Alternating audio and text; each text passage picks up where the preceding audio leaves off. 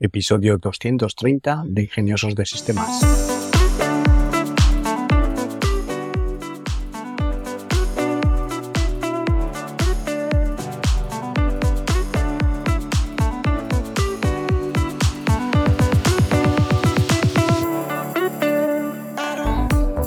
Hoy es viernes 3 de marzo de 2023 y hoy tendremos un monográfico sobre la aplicación de inteligencia artificial en la lucha contra la violencia de género. Realmente la violencia de género es un problema global y la inteligencia artificial puede ser una herramienta valiosa para prevenirla y ayudar a las víctimas. La inteligencia artificial, para el que no lo sepa ya, también conocida como IA, es una de las ramas de la informática que se enfoca en desarrollar algoritmos y sistemas que pueden realizar tareas que normalmente se asocian a inteligencia humana, como el aprendizaje, la toma de decisiones y el reconocimiento de patrones. La inteligencia artificial se basa en el uso de datos para entrenar a una máquina que realice ciertas tareas. El funcionamiento de la inteligencia artificial pues, eh, se basa en el aprendizaje automático o machine learning, donde la máquina es alimentada con una gran cantidad de datos y luego es entrenada para realizar una tarea específica. Hay varios tipos de entrenamiento, como puede ser el entrenamiento supervisado, el entrenamiento no supervisado y el entrenamiento por refuerzo. En el supervisado pues le damos una gran cantidad de datos etiquetados. Le estamos diciendo qué tipo de datos son y qué son esos datos. En el no supervisado, pues le estamos dando un conjunto de datos y sin decirle qué son, la máquina tiene que aprender a cómo conseguir llegar al resultado de salida desde el dato de entrada, sin que nosotros le digamos que simplemente le vamos a decir este es el dato de entrada y este es el de salida. Y va a encontrar el algoritmo o el cálculo necesario para convertir un dato en otro. Por ejemplo, pues si le proporcionamos una gran cantidad de imágenes etiquetadas de gatos y perros, estaremos entrenando a un algoritmo con entrenamiento etiquetado o supervisado. Y después él va a ser capaz de distinguir las fotos que son de gatos y las fotos que son de perros. La inteligencia artificial es una tecnología que está en constante evolución y que está utilizando pues, una gran variedad de industrias y áreas para mejorar procesos y solucionar problemas. Y sobre todo para hacer una toma de decisión más informada que sin el uso de esta inteligencia. Desde la medicina hasta la banca y desde la industria automotriz hasta los supermercados, la inteligencia artificial está revolucionando la forma en la que se hacen los negocios y se abordan los desafíos globales.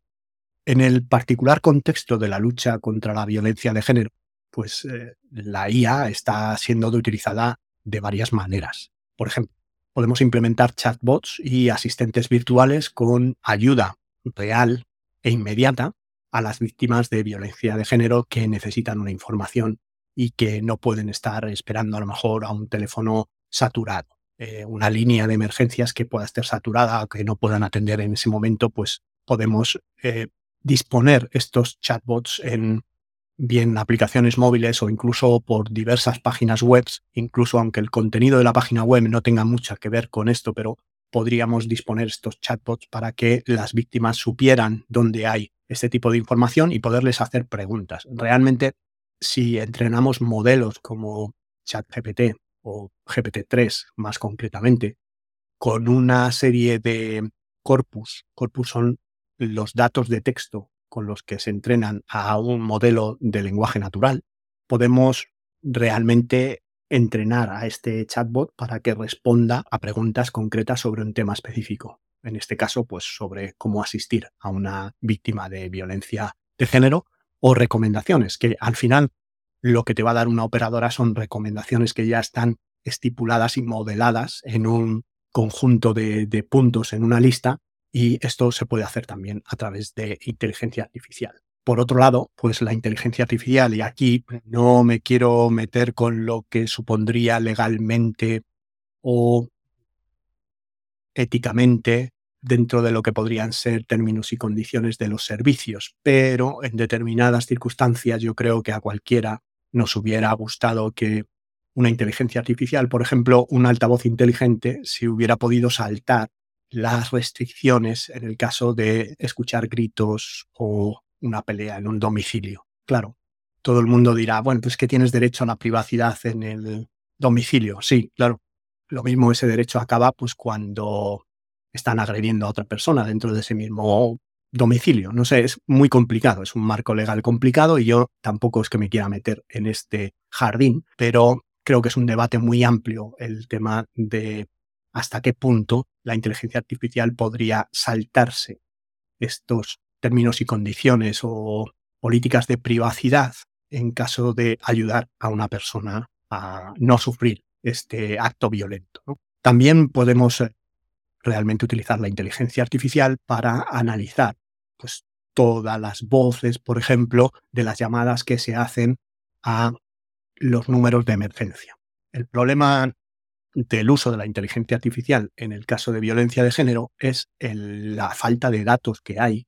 y entrenamiento real que se puede hacer con estos sistemas. Bueno, ya os comenté en su día que en ICOS estábamos haciendo un proyecto de I+D que pretendía utilizar los datos biométricos de una pulsera, un smartwatch de estos de Fitbit, para que a través de bueno, pues los cambios en la frecuencia cardíaca, movimientos de la pulsera, el giróscopo, el acelerómetro y demás, poder determinar con un modelo de inteligencia artificial si esa persona podría estar siendo víctima de un acto de violencia. Esto ya se utiliza con éxito, por ejemplo, en la detección de caídas para las personas mayores o el GPS pues para ubicar a personas que se han eh, desorientado y que no saben dónde están o, que realmente pues estás buscando a tu padre que es mayor y que pueda que tenga Alzheimer y puedes tener en un móvil la localización de esta pulsera. Pero realmente a la hora de entrenar un modelo sobre los parámetros biométricos de una persona que está siendo atacada, la mayoría de las veces pues está haciendo sobre actuaciones ficticias que no reportan realmente los niveles de estrés que pueda tener una persona en este contexto. Pero, por ejemplo, sí podemos analizar los parámetros acústicos de las voces de las llamadas para determinar en las frecuencias, tonos, vibraciones de la voz cuando una persona presenta síntomas de estar siendo atacada o un estrés similar que después se podría detectar en altavoces inteligentes o en el micrófono del móvil, que todos eh, debemos ser conscientes de que cuando decimos mm, oye Siri o cuando decimos mm, hey Google, eh, realmente nos responden porque están escuchando. Si no, no estuvieran escuchando, no sabrían cuándo decimos esas palabras. Pues de alguna manera, otra vez toca el marco legal eh, de turno, pues podríamos eh, registrar esos patrones y analizar esas voces para ver si se están reproduciendo esos patrones que se han detectado en las llamadas, por ejemplo, a los centros de emergencia. Como vemos, la inteligencia artificial puede ser una herramienta valiosa para detectar este tipo de, de situaciones. Ya digo que a través de los sensores biométricos, con un refuerzo en, la, en el análisis de la voz, con lo que podría ser disparar la grabación del vídeo del móvil, pues para guardar este vídeo en el caso de que pueda suponer una prueba judicial de que realmente esta víctima está siendo atacada. También podríamos implementar otros sensores que puedan detectar signos de ansiedad o de estrés o de miedo y, bueno, pues se podría enviar una alerta a las autoridades o a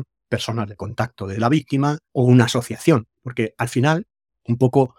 el desafío que hay en el uso de esta tecnología es que realmente la violencia de género no es un problema de las víctimas, es un problema de la sociedad, es un problema de toda la sociedad. Entonces, si no hacemos colaborar a toda la sociedad, no solo las organizaciones gubernamentales, no solo las fuerzas de eh, seguridad del Estado, no solo las asociaciones de las víctimas, sino todos nosotros colaboramos en la solución de un problema de este tipo, pues no va a tener solución. Yo en mi cabeza veo que el futuro de la solución pasa por una conciencia social más amplia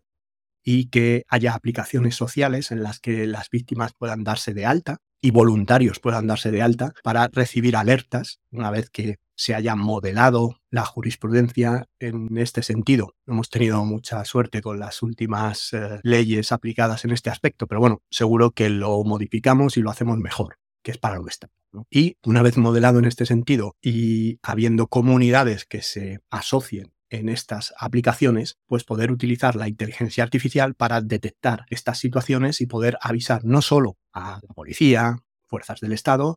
agencias o incluso a la asociación en la que esta persona ya está inscrita, en el caso de ser pues, una persona que ha denunciado y que está sufriendo abusos o malos tratos reincidentemente, pues podría alertar a todos los de la comunidad de esa aplicación pues por si se suceden las situaciones en la calle, pues que te acerques a, ver qué pasa, ¿no? Y, y, que la víctima se sienta mucho más arropada y el agresor, pues mucho más intimidado al ver que se cuenta con la ayuda de todos. Y no, pues realmente, pues que hasta ahora quizá hayamos podido asistir a una situación de estas y como que apartamos la cabeza para otro lado. Lógicamente, la falta de denuncias y el estigma asociado a esta situación, que hace casi que la víctima sea el culpable de todo esto o que parece que le pasa por su culpa, pues eh, hace que se limite mucho la cantidad de datos disponibles para el entrenamiento de estas inteligencias artificiales. Y luego, pues ya os digo que es que es muy difícil hacer un entrenamiento con datos reales si utilizas actores o situaciones ficticias, ¿no? Es exactamente lo mismo. Hemos intentado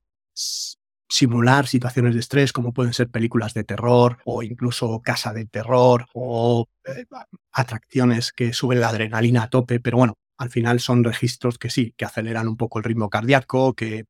eh, aceleran los giróscopos y acelerómetros, pero que realmente no son reales en cuanto a lo que siente una persona cuando está siendo realmente atacada es eh, necesario trabajar en conjunto, pues expertos en inteligencia artificial, expertos en tecnología, organizaciones sin ánimo de lucro, eh, organizaciones gubernamentales y fuerzas de seguridad del Estado, pues para conseguir que podamos llevar eh, la tecnología a un asistente para luchar contra las situaciones de violencia de género. La inteligencia artificial también puede monitorear las redes sociales y estar, digamos, localizando o escudriñando cuentas en el caso de que ya haya habido una denuncia previa y ver pues si se produce algún acoso a través de las redes sociales, llamadas telefónicas que pongan a la víctima en una situación todavía de mucho más estrés, una situación continuada y de alguna manera, gracias a la inteligencia artificial, podrían analizarse todas estas llamadas, estos mensajes, esta frecuencia con la que suceden estos mensajes y determinar, bueno, pues si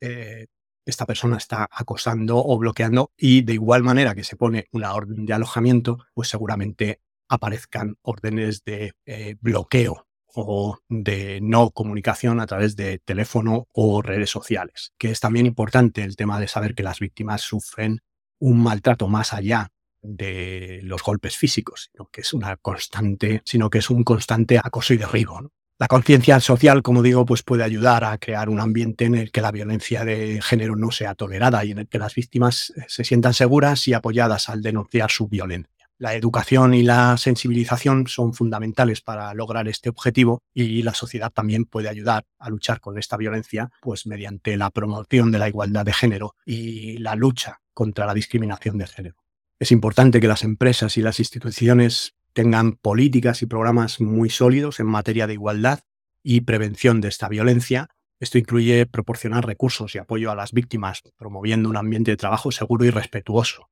y liderando, por ejemplo, pues en la implementación de tecnologías para prevenir esta violencia o ya a nivel más social el tema de apoyar a las víctimas ofreciendo una fuente de ingresos, porque la mayoría de la gente, la mayoría que sufre estas violencias eh, las sufren porque están en una situación de acoso debido a que tienen también una dependencia de su agresor. Al ser personas que a lo mejor no tienen trabajo o que no están teniendo ingresos o que tienen ingresos pero están totalmente controladas por el agresor, pues eh, tienen total dependencia, lo que hace más fuerte al agresor en estos casos. Así que, bueno, pues trabajar juntos es fundamental para abordar esta problemática. Tecnología puede ofrecer soluciones innovadoras y en algún modo eficaces, pero como vemos esto es algo mucho más global y que tiene que engranar varias piezas del engranaje para que esto ruede eh, suave, suave y que poco a poco vayamos haciendo desaparecer esta lacra de la sociedad,